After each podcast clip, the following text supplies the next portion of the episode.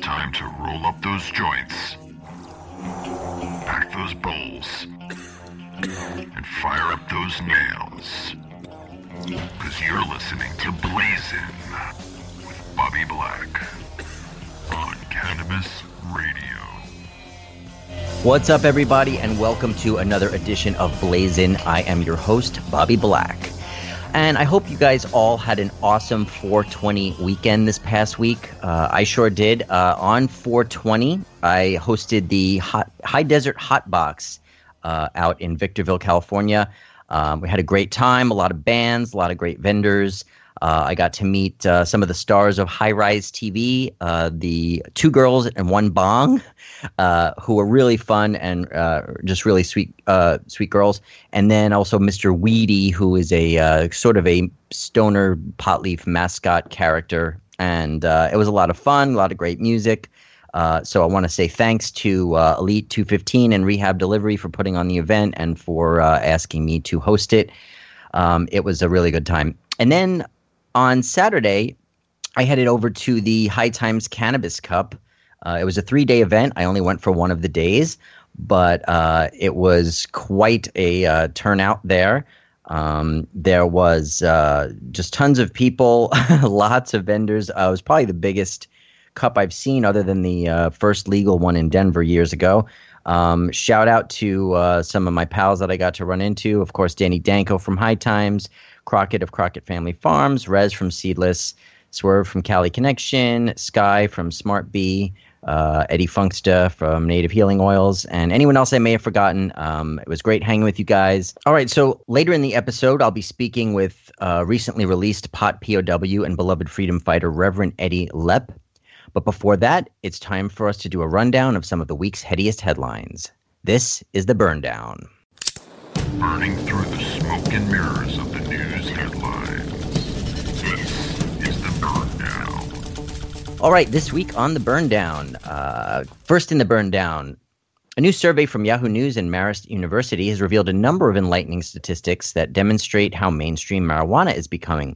According to the poll, 55 million Americans currently use marijuana. That's almost as many as there are cigarette smokers.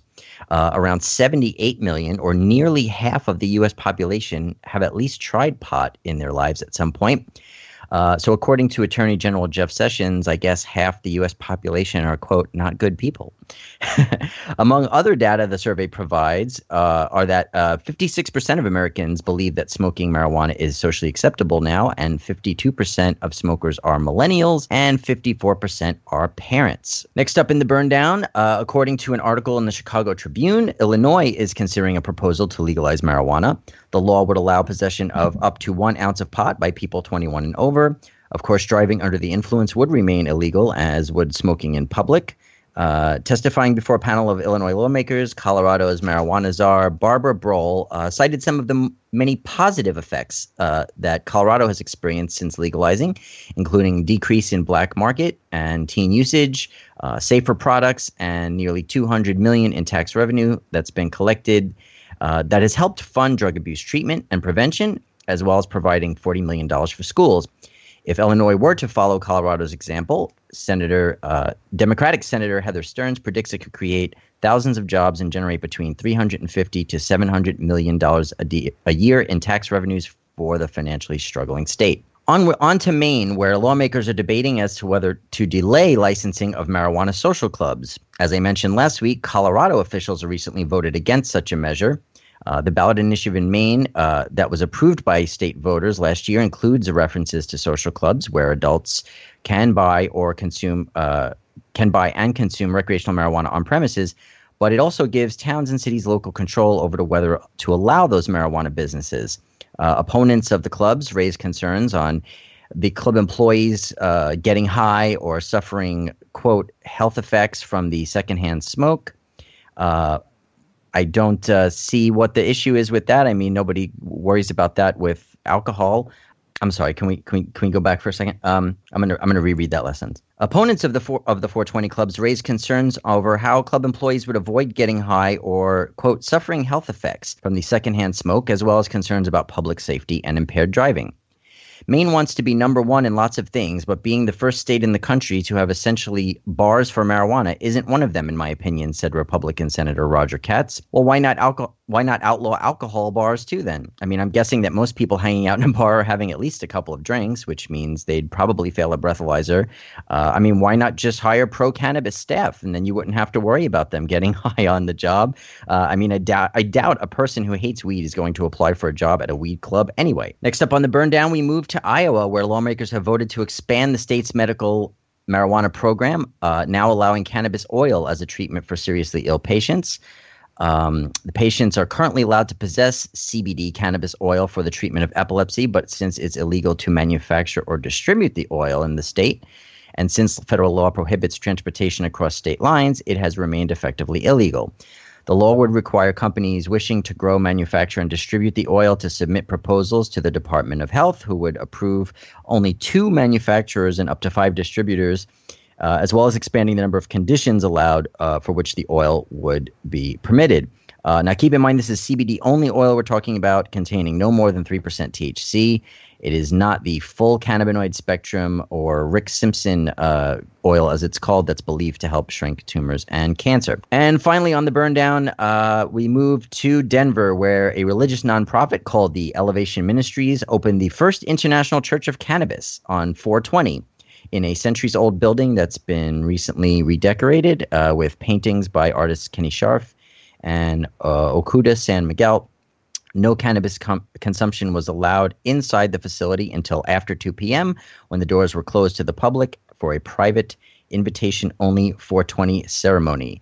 Members of the church have already reached around 200 people. So if you are living in the Denver area and you and cannabis is part of your spiritual, uh, so if you live in the Denver area and cannabis is part of your spirituality, you may want to check it out. That's going to wrap it up for the burn down this week, but stick around because we'll be right back with our guest for this week, the Reverend Eddy Lepp. Stay tuned. You're listening to Blazin' with Bobby Black on Cannabis Radio. This is Bobby Black, host of Blazin', here to talk to you about 420 Science. I've known Matt and Gary from 420 Science for over a decade. We've spent a lot of time together at the Cannabis Cups in Amsterdam, the Doobie Awards in their hometown of Austin. They were even at my wedding. And I've always admired their integrity and how they've built 420 Science from the ground up to become the most trusted online head shop. Visit 420science.com slash podcast for an exclusive deal on pipes and more from genuine people who put their customers first. That's 420science.com slash podcast. Hi, I'm Montel Williams. Most of you know me as a talk show host, but I'm also an author, actor, single father of four, avid snowboarder, and I'm also a medical marijuana patient.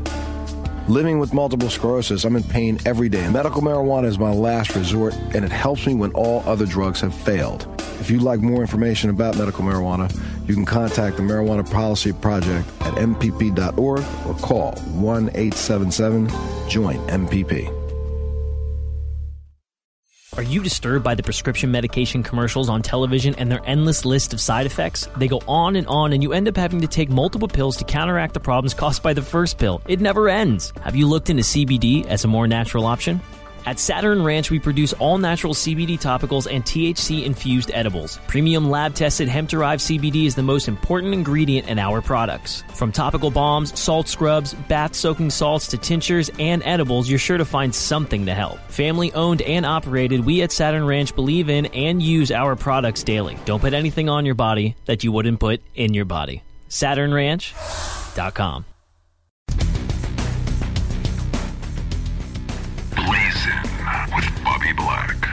All right, guys, and we're back, and we're here with our guest this week, uh, who is one of America's most famous and beloved pot POWs. Um, he was the first person to be arrested for a medical grow after the passage of Prop 215. Um, his uh, gardens, uh, Eddy's medicinal gardens, were raided in 2004 and he was convicted and what the DEA claimed was the highest value of any medical crop seized in US history. Uh, he was just released this past December after serving nearly eight years of a 10 year sentence. Please join me in welcoming to the show uh, High Times 2004 Freedom Fighter of the Year and uh, Mr. Marijuana Martyr himself, the uh, Reverend Eddy Lepp. Reverend, thank you so much for blazing with us today. Oh, hey, Bobby. Glad to be here. It's a real honor. Thank you. The honor is all mine, sir. Uh, so l- let me ask you first off: uh, How are you adjusting, readjusting to life on the outside? Pretty much, there wasn't much adjustment. What they did didn't really set back who I was or how I look at things or how I think about things.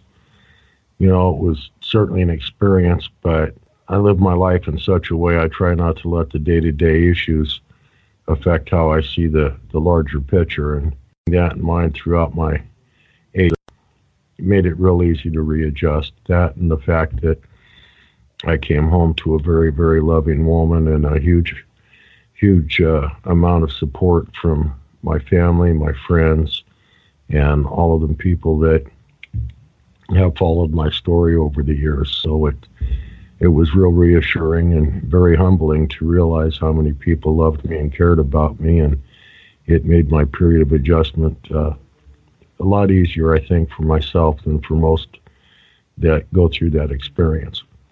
Yeah, that's that's good to hear. Um, let's talk a little about your story and about your history. Starting at the beginning, uh, where where are you from originally? Uh, originally, I was born in uh, a little bitty town called La Harpe, Illinois which is about 25 or 30 miles from another little town right on the Mississippi River called Dallas City. And uh, I really don't remember any of that. My father was in the service, and we uh, spent a little time in Texas. And then when my dad got out, he moved to Colorado briefly. And from there, we went to Reno, Nevada. And uh, my first real cognizant memories are of jackrabbit shit and sagebrush. So I pretty much grew up in, in Nevada uh, up until I went to Vietnam when I was about 20 or 21. And uh, it, it, was a pretty good uh, childhood. My family was a loving, caring family, and my father made more than adequate money. So we did real well that way. And then I went to Vietnam. And uh, when I came home from Vietnam, I spent, I don't know, close to 20 years getting high in every way humanly possible on every substance I could put my hands on and completely destroyed my life and had some very adverse effects on all of the people around me. I have a family I haven't seen or talked to in over 30 years because of my addictions and the mistakes and the screw ups I made. And uh, then my dad got ill and I decided to get sober. I didn't want to be drunk when he died. And thank Jah I was sober when he passed. And uh, then I went into the National Center for PTSD and uh, spent almost a year there and learned how to deal with the issues that had been haunting me. And over a period of two or three years, with the help of Linda Sentai, I was able to get off of all the booze and drugs, and I can say thankfully that uh, I've been free of any alcohol or hard drugs for three or 24 years now. And from the time I was in Vietnam until now, uh, with just a brief interruption of three or four years when I moved back to Reno, uh, I've lived in California, mostly Northern California. I've spent uh, up until the time I went to uh, prison about 15 or 16 years in Lake County, and I'm currently residing in Sacramento with the true love of my life, my Heidi. Oh, well, we'll talk a little about uh, about Heidi a little later on, but I, I want to stick to the earlier stuff at the moment. So, obviously, the challenges you faced uh, coming back from Vietnam are, are challenges that a lot of veterans have faced and continue to face. Um, as someone who has hosted uh, many veteran panels at the High Times Cannabis Cups over the years, it's an issue that's become very dear to my heart. Um, I have many family members that have served World War II and, and, Vietnam as well. Of course, back then, a lot of veterans were medicating with uh, not just cannabis, obviously, like you said, alcohol and other drugs as well, to deal with the PTSD that really wasn't being treated uh, adequately. Tell me a little about what marijuana did for you and how, how it helped you get out of that. Well, I didn't realize, you know, as I consumed marijuana in the beginning, the effects of it on me, uh, because most of the time I was drunk or are high on, on other substances. And so it was it was hard to identify and realize what was going on. Then, uh, after I went to the National Center for PTSD, uh, I was straight for almost a year. And even though I returned to drinking and drugs periodically for the next several years, most of the time all I used was marijuana. And once I gave up all of those other substances, uh, all I've used uh, since then is marijuana. And as time passed, I was able to see not only how it healed me uh, physically, but how it allowed me to heal myself mentally. And to see, most importantly, how it was able for me to get back in touch uh, with the Creator and renew my association with, with God as I understood Him. And I think my spiritual beliefs being able to fruit and, and come to the forefront in my life were, were critically uh, important in my recovery and critically important in shaping and determining the man that I would, was going to become. And the marijuana allowed me to accept realities. It allowed me to see the truth in life and, and the truth in who I was and what I had done. And it allowed me to deal with those issues in such a way that I grew from it instead of beating myself up and, and condemning myself. I was able to to grow both spiritually and as a man, and I, I think the marijuana was very very helpful in that. And you are a Rastafarian minister, um, and uh, ganja is, of course, a sacrament for the Rastafarians. Uh, was it was it that ganja connection that that led you to Rastafarianism? Tell us a little about what drew you to that faith, particularly, and and how you got involved in it. Well, there's a a wonderful young man who was in my life and still is, named Shiloh, and he's kind of like a, a son to me, and we often had discussions about everything, but uh, occasionally they were philosophical. And one day we were setting out uh, smoking a joint on the ledge. We called, uh, not at the time, but we we eventually named it Rasta Ridge. And uh, we were sitting there smoking a joint, looking uh, down on the area that would become the garden that uh, I was arrested for, and we were talking and I explained to him my philosophical and spiritual beliefs and one thing or another. And I had expressed to him my disappointment in organized religion and, and all of the uh, basically accepted uh, religious facilities in the United States and around the world. And as we talked, he says, I, I know what you are. And I says, Really? I says, What is it that you think I am? And he says, Well, you Rastaman. You Rastaman true and true. And I didn't totally understand what he meant at that time. I'd heard of Rastas, but I, I wasn't real familiar with it. And so I uh, bought several books that discussed the Rasta religion. And another friend of mine, Jason King, uh, who authored the Cannabible series of books, uh, hooked me up with a, a, minister in Jamaica who was a Rastafarian minister. And I spent many, many hours on the phone with him and realized and accepted the fact that, that the belief system of the Rastafarians was close to my belief system as, as any uh, spiritual or religious group I'd ever known. And I went ahead and became an ordained minister and was able actually the whole time I was in prison to help uh, educate and inform many of the young Rasta men into the history of our faith and, and how it came about and why it's so important uh, in this world of today. A lot of people misunderstand Rasta. They think, oh, they just smoke pot and get high, and that's not true at all. If anything, the Rastas are very, very closely aligned with the Native American spirituality and the way they look at things. Uh, one of the most important things to our religion is protecting the mother and seeing to it that you don't abuse the mother. And by the mother, I mean the mother that we live on. Uh, she has sheltered and nurtured mankind for millennium. And what's been done to her in the last 100, 150, 200 years is not only shocking and atrocious, but if we're not careful, we're going to find ourselves a sting strictly because of our own actions. And this is something that, that I understand and identify with that must be addressed. For most Rasta men, uh, leading a very life of purity and truth is the most important thing to us. And I was very attracted to that, and I continue to be attracted to that. I'm a, as you say, a, a reverend in the Rasta religion. I'm also a member of the Native American Church, and I've been a member of both for probably 20 years. The parallels between the, the way we look at things is very interesting, and I just find myself attracted to it much more than organized religion.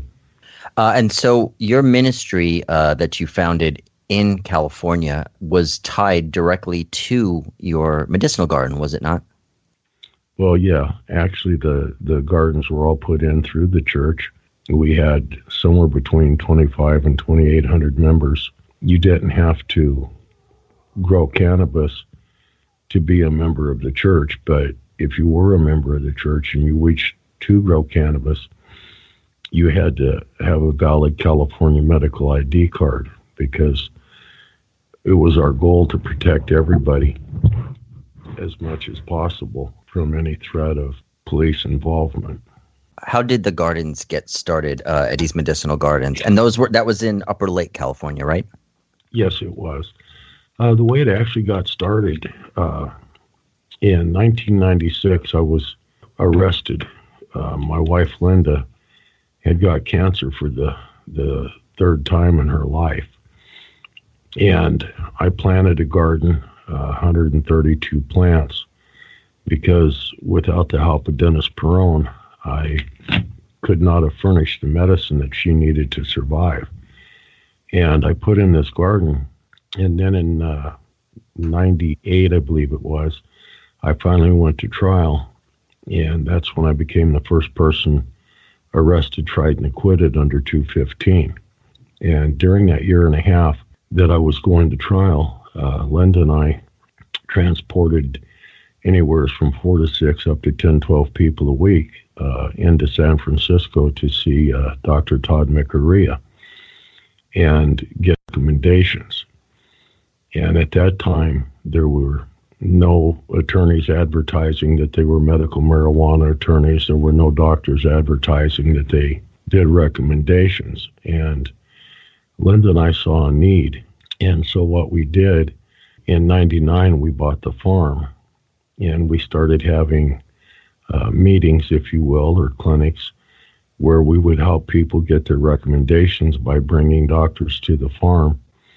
And at one time, the state of California said that they had uh, approximately 100,000 registered medical marijuana users. And Linda and I were responsible for about 30 to 35,000 of those recommendations. Wow. During that, we met quite a few people that were seriously ill and for one reason or another were unable to grow their own medicine. And so we uh, in the beginning, it actually was one person, uh, a girlfriend of Linda's. We put in plants for her and and grew them for her. And then the following year, we grew plants for I don't know eight or ten people. And then the third year, it was like twelve or fifteen. And then in 2004, I uh, bought the property across the street uh, from our home, which made it the original 40 acre home site. And we started off with just a small amount of, of plants and people. But as word spread about what I was doing, more and more people came to us, and, and more and more people wanted us to help them. And we realized that by allowing these people all to grow on one spot, that we were removing literally hundreds of, of potential crime scenes from ever happening. And I had at that time a, an understanding with the Lake County Sheriff's Department that they could come up and look around anytime they wanted. Just, you know, give me a call, let me know you're coming. And uh, as more and more people came in, we added more and more plants, and we ended up with 32,524 plants on, on 23 acres. And you know, back then that was I mean, now there's so many giant scale grows that are going on since all the changes have been happening. But back then, I mean, that was incredible. I mean, that was huge. It still uh, is. I mean, but I'm just saying, it, it, back then there was there weren't many other people doing that. Well, there was nobody doing it. Uh, absolutely yeah. no. Uh, right up until that time, the only kind of cannabis grower in the entire uh, state of California was what they referred to as a guerrilla grower and nobody grew outdoors uh, where it could be seen. It was secreted back in the the forest, or you know, out of the way somewhere where nobody would know where it was. And once Linda and I started doing what we did, uh, I ended up with pictures of the garden in, in virtually every cannabis magazine in the world. And people realized, I think that you know if you had the courage to to do it, that it was all right to you know give it a try. I've been credited with you know creating what we have today uh, because of my actions, and uh, I know I certainly didn't do it single-handed. There were a lot of people and a lot of different things involved, but certainly the fact that that Linda and I had the courage to to plant those tens of thousands of plants with Highway 20 running right through the middle of the garden had, a, had a major impact on people having the courage to plant their gardens. And now, if you drive up 101 or, or Interstate 5 all the way from 80 to the Oregon border, it's garden after garden after garden after garden. And uh, we had a lot to do with it. We're very proud of that. We're very proud that, that we were able to make a difference and to show people that if you have the courage to stick to your convictions, you can change the world. Absolutely.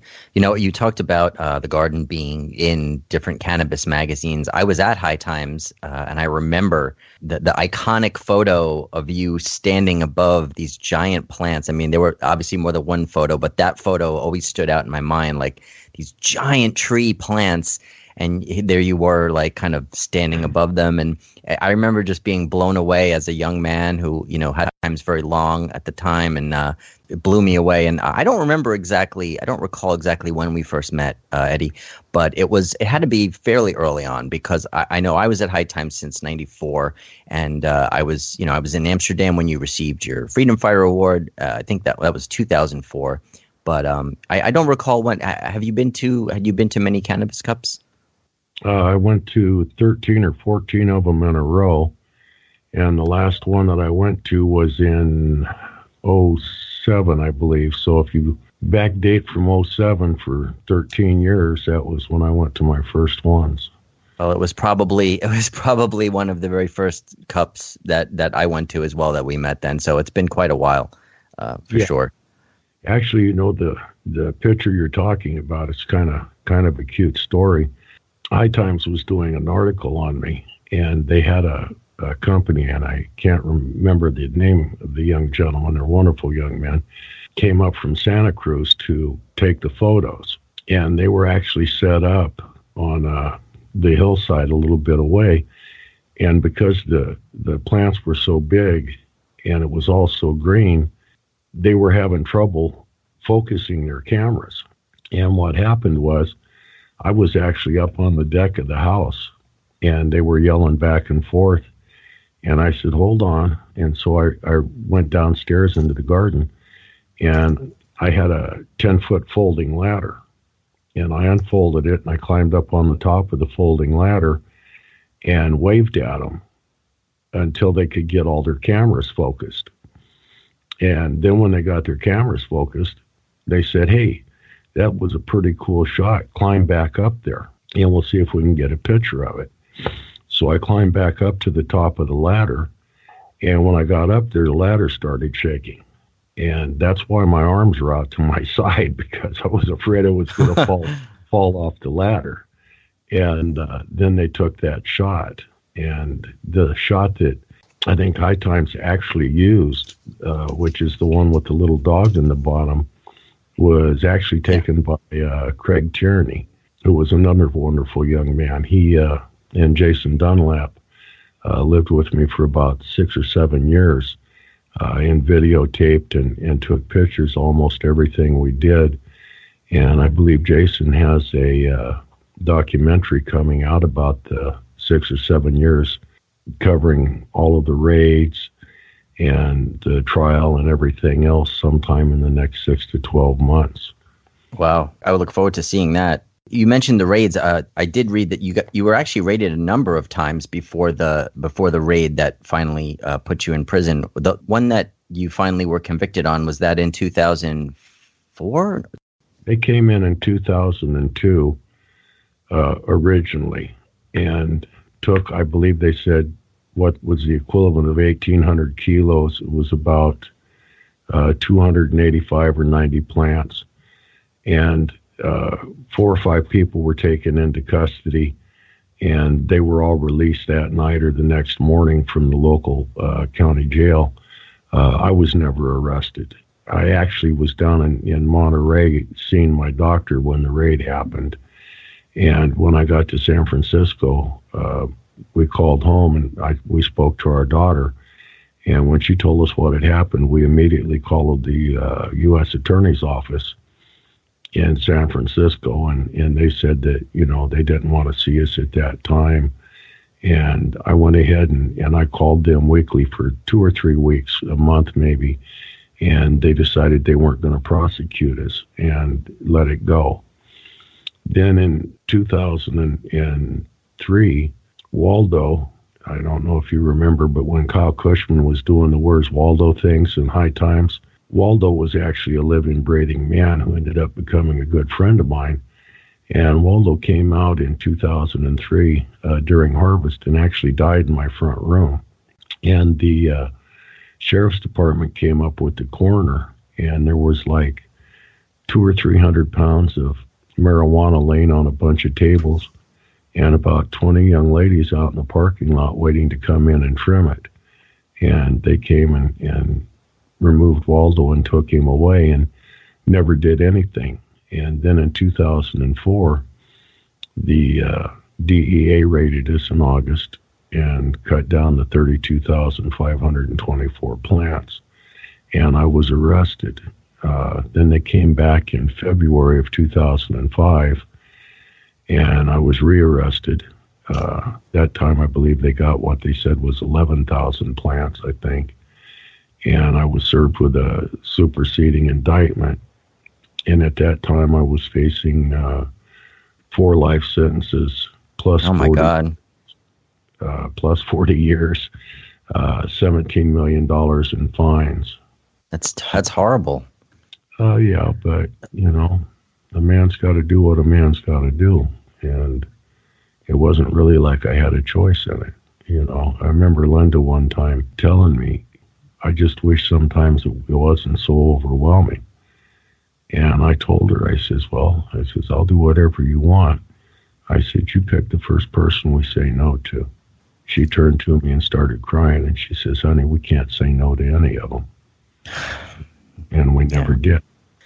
So what would you? What were you actually? You weren't convicted of that harsh a sentence. Obviously, uh, it was a harsh sentence, though. It was ten years, right? That was the that was the sentence. Well, funny you should mention that. We presented a, a religious defense and a medical defense, and when we got up to actually going to court, the judge denied me a religious defense and denied us a medical defense and jury jury instructions instructed the jury that the only thing they had to consider was the fact that I had signed an affidavit saying that I owned the property and that I knew they were marijuana plants, and they had to make their decision on that.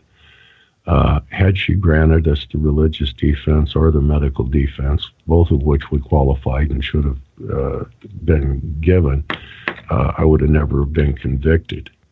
Uh, once I was convicted, we applied for what they call the safety valve.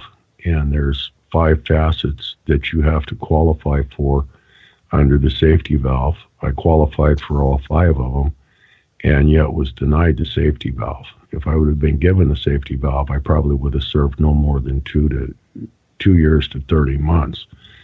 But the judge once again denied that. And so I was given the mandatory minimum 10 years. But it's my belief and the belief of many people that are familiar with the case that that sentence had nothing to do with me growing marijuana. Uh, in 2008, Jack Herer and I introduced a, an initiative for the full legalization of marijuana. And we needed a, almost 700,000 signatures to get it on the ballot. And we started three or four months later than we should have. And we didn't hire anybody. It was strictly grassroots. And we ended up with, I believe, over 400,000 signatures, which everybody was aware of.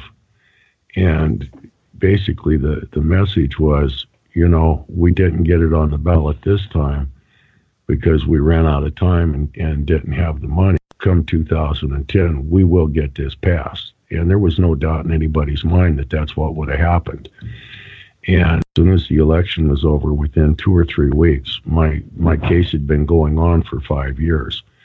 And we delayed it, you know, for things like my attorneys having a toothache or uh, Dave Hall, the uh, prosecutor, one time was uh, in charge of a, a, golf tournament for his law school alma mater, so they delayed it. And, you know, they, every excuse in the world to delay it. But uh, once they realized that Jack and I were going to legalize marijuana in California in 2010, the judge says, Well, we're having a trial in two weeks.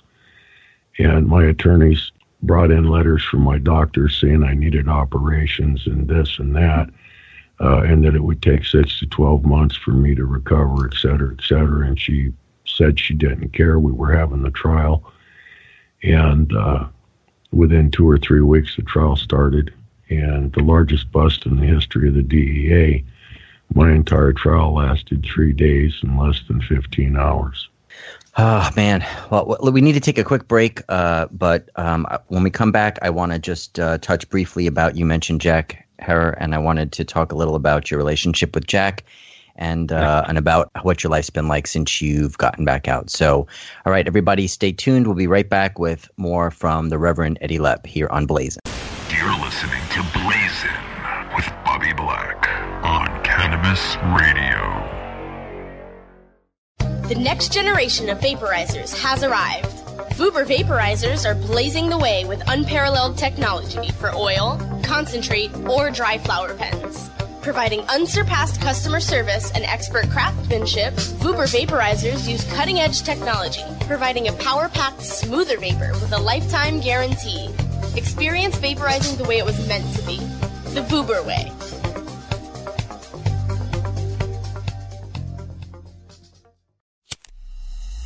The smoke is rising, and the next crop of podcasts devoted to cannabis providers and enthusiasts are ready to be harvested. Welcome to the Cannabis Radio Network, founded by respected rainmakers who have been producing award winning podcasts for over a decade. Industry headlines, business updates, medical reports, marketing, and e commerce education rolled up perfectly for your consumption. Let's grow together. The Cannabis Radio Network. CannabisRadio.com. Want to grow your own weed but not sure where to get the seed? Go to bcbuddepot.com. For nearly 15 years, BC Bud Depot has been building one of the world's most comprehensive seed banks, offering over 50 strains of top quality cannabis to suit every grower's needs, including multiple award winning strains like Godbud, The Purps, BC Blueberry, Girl Scout Cookies, and more. In fact, BC Bud Depot's genetics have won over 30 different cannabis awards over the past decade so you know you're dealing with a recognized industry leader that will deliver you some of the most potent, flavorful flowers on the planet. They ship worldwide, offering fast, discreet delivery at reasonable prices. All online orders are processed within 48 hours and are packaged and mailed with the utmost stealth and safety in mind. And if for some reason your order gets lost, damaged, or confiscated, BC Bud Depot will resend it at no extra charge guaranteeing that every customer receives what they paid for. Whether you're looking for indica or sativa, indoor or outdoor, feminized or auto flowering, BC Bud Depot has the seeds you need at a price you can handle. But don't take my word for it. Check out their extensive library of award winning genetics for yourself at bcbuddepot.com and type in promo code BLAZIN420 at checkout to receive 10% off your order. BC Bud Depot, home of cannabis champions since 2002. Please check your local state and national laws before ordering.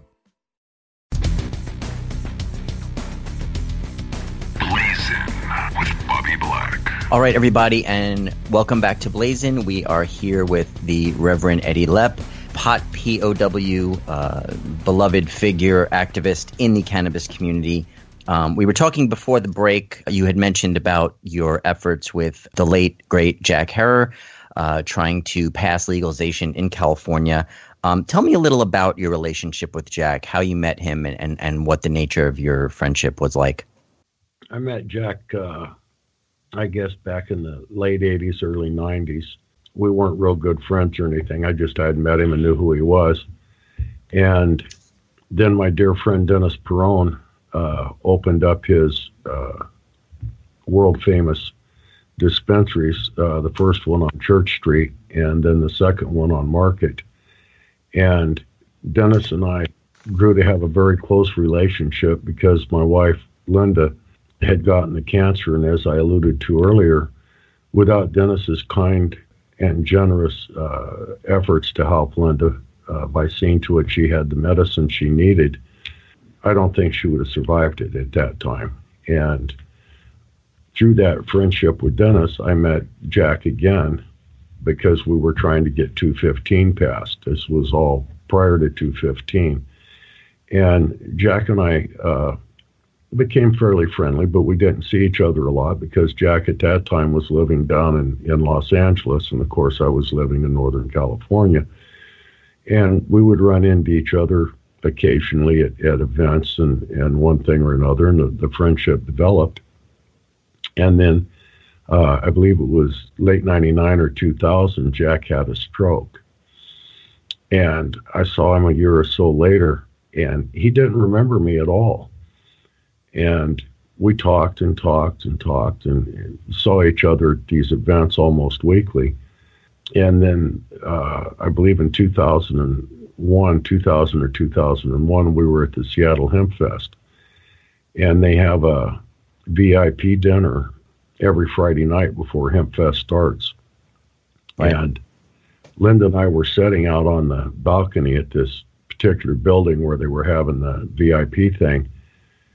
And she was looking over my shoulder back towards the building, and I was looking over at her, and she says, Oh, goody, goody here. I think that's Jack. It looks like Jack. And I was just sitting there. I didn't didn't move. You know, I just was sitting there. And all of a sudden I heard, There's Eddy, there he is. And I turned and it was Jack. And Jack had remembered who I was and had remembered our friendship. And from that day until the day I went in prison, Jack and I were virtually inseparable. I spent most of the last 10 years of Jack's life with him.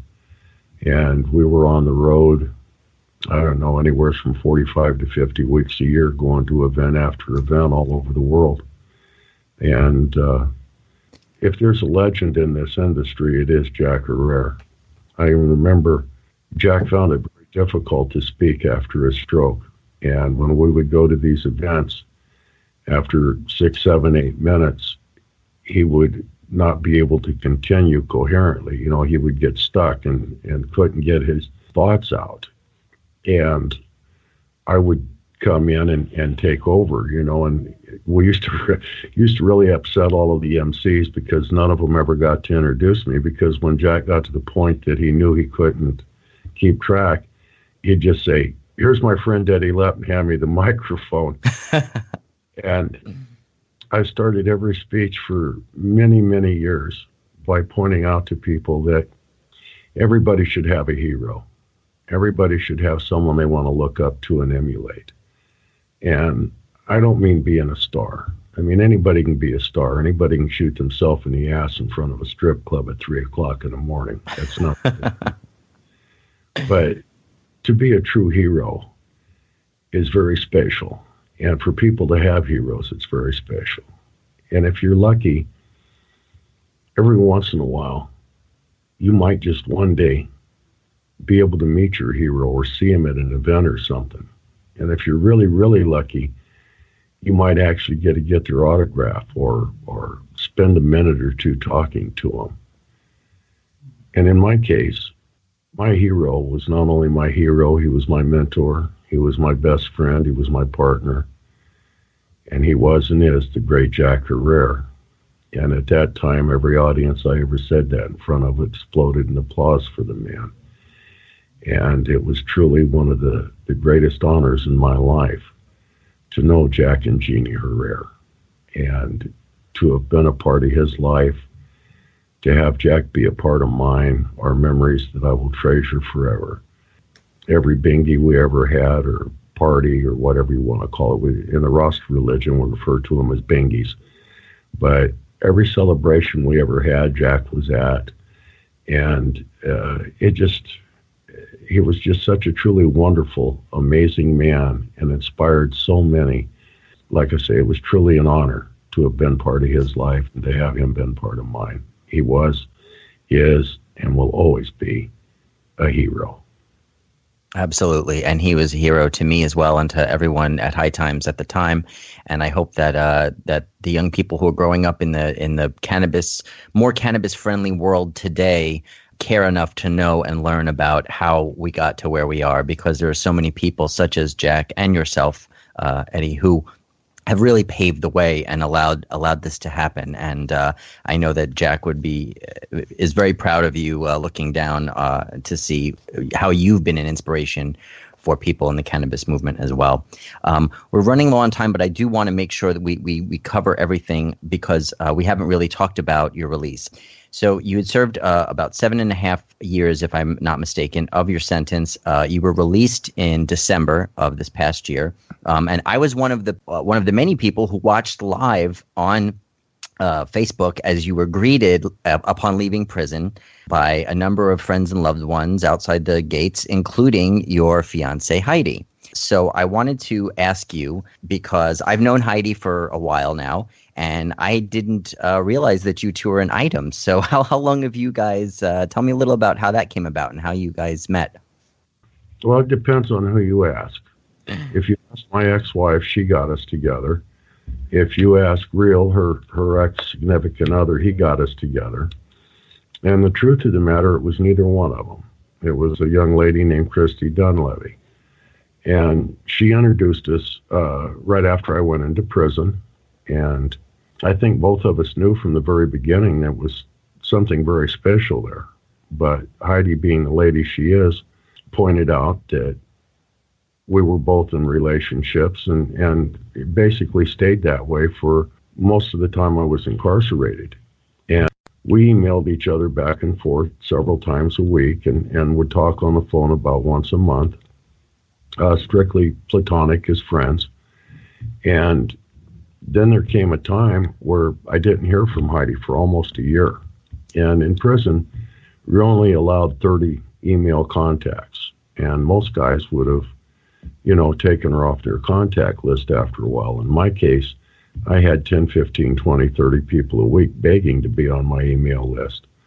But I never took her off because I knew there was something special about our friendship.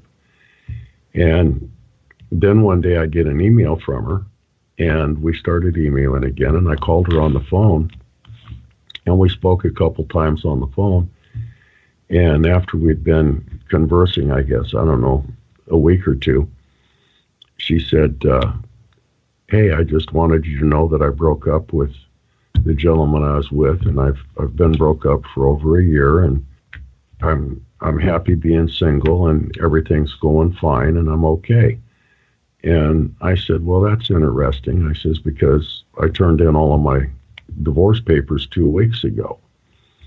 And so for the next year and a half, I spoke to her almost daily on the phone. And for a year and a half, she insisted that there would never be anything between us but a, a very strong, positive friendship.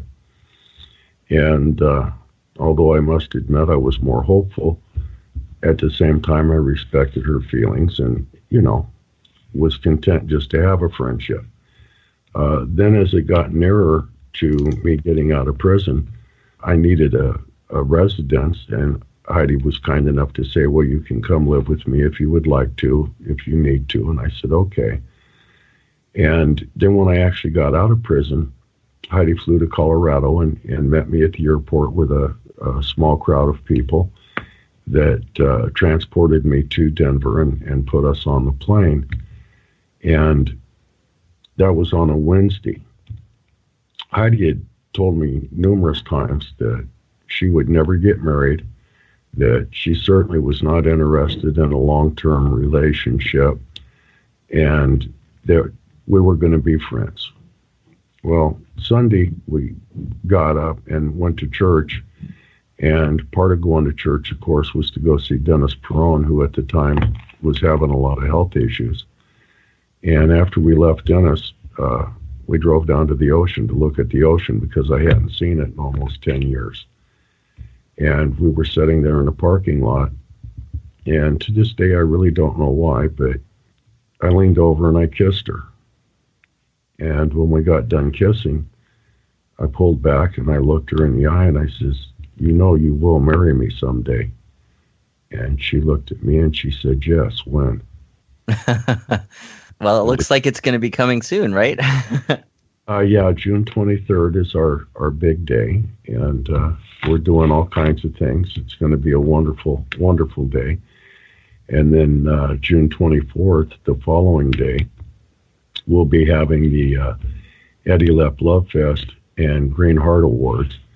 And the main focus of the Green Heart Awards is the uh, Jack Herer Mem- uh, Memorial Lifetime Award, which uh, this year will be going to Dennis Peron. And we're hoping that Dennis will be able to attend. Uh, I spoke to his people this morning, and he's still very ill. Uh, they're hoping that he'll be released from the hospital and be able to go home tomorrow. But uh, we, have been blessed. Uh, Tim Blake from the Emerald Cup uh, is involved in this. Uh, there's a lot of major sponsors involved, and so it should be a really wonderful event for the people in the Sacramento area. And we're really looking forward to it. We have some very well known top flight entertainment coming in for the event, and uh, a ton of vendors and stuff. So we're we're really looking forward to it. It sounds cool, and I'm very honored that uh, you guys invited uh, me to come up for the wedding, and uh, I'm really looking forward to it. Besides uh, marrying your love, what else is in store for you in the near future? Uh, how long will it be before you're allowed to enjoy uh, cannabis again? and also, what are your plans for the future? Do you intend to get involved in the cannabis industry with your own branding or consulting or strains or anything like that? Oh, yes, most definitely. Uh, my dear friend, uh, Alan Atkinson, uh, within a company called Grokashi, took care of our, our business the entire time I was gone and nurtured it and babied it and turned it into something very special. And right now we're in the process of, of getting the startup capital and we will have a, a full line of products that are all very friendly to the mother. They're all organic products and actually replenish the earth with uh, beneficial runoff and, and just a multitude of things that, that these products do that are truly with them and we'll be getting that uh, launched here before the end of the summer. We should have that in full production. I'm involved with several uh, groups. Uh, Weed Maps uh, is interested in doing a, a, series where we travel around and critique uh, different uh, cannabis gardens and one thing or another. So there's a, a lot of interest in, in a lot of different projects. Our attorney, Joseph Tully, uh, we'll be going back to court to see if we can get the terms of my probation readdressed uh, by the judge. And we should be doing that sometime in the next month or so. So it'll depend on his rulings on how much of an involvement I can have, how quickly. But the other side of that is, is as you know, Heidi is a very headstrong young lady, and she has my full power of attorney. So mm. holding her back can sometimes be difficult. yeah. Well, you know what? I, I got to say, uh, I wish you so much uh, success and luck with your endeavors. Um, you sure deserve it. And as someone who helped pioneer this industry, you deserve to reap some of the benefits of it. We can't let all the uh, corporate people come in and make all the money, right? We, we have to make some for ourselves as well. But uh, I just wanted to say I wish you nothing but the best, Eddy. And uh, it's been an absolute pleasure having you on the show. Um, I look forward to seeing you again in person and giving you a nice hug and uh, and just celebrating this plant that we love and, and life with you. I'm looking forward to it. Well, I'm looking forward to uh, spending the rest of my life with Heidi and uh, continuing my endeavors in the cannabis movement and industry and my continued relationship with the Most High. And I thank you very much for taking the time to uh, honor me with this interview and uh, say, Jah Rastafari. yes, I. All right, Eddy. Well, thank you so much for talking to us today, and uh, blessings to you and Heidi. And uh, we'll see you soon. All right. Bye bye. All right, guys, and that is going to wrap it up for this week's episode. I want to thank our guest, the Reverend Eddy Lepp. I'd like to thank our sponsors, 420 Science. Be sure to check them out at 420science.com. Check out all the cool products they have available. If you'd like to check us out online, you can go to our Facebook page, facebook.com slash blazing with Bobby Black. Uh, leave us some feedback. Give us a like. Uh, we have links to a whole bunch of stuff related to the show on the page, so be sure to check it out. Um, also, I should mention that there is a GoFundMe page for the Reverend Eddy Lepp uh, since he lost pretty much all of his possessions after coming out of prison. Uh, there's fundraising going on to try to help him replace some of that stuff and make his transition back into uh, freedom a little easier. So, if you would love, if you'd like to donate to help uh, Eddy Lepp, please go to GoFundMe.com/slash Rev Eddy E D D Y L E P P. That's gofundme.com slash R E V E D D Y L E P P. And there will be a link for that on our Facebook page. You can also follow me on social media Twitter at Bobby Black, Instagram at Bobby Black 420. Once again, thanks for listening. This is Bobby Black saying Blaze on and peace off.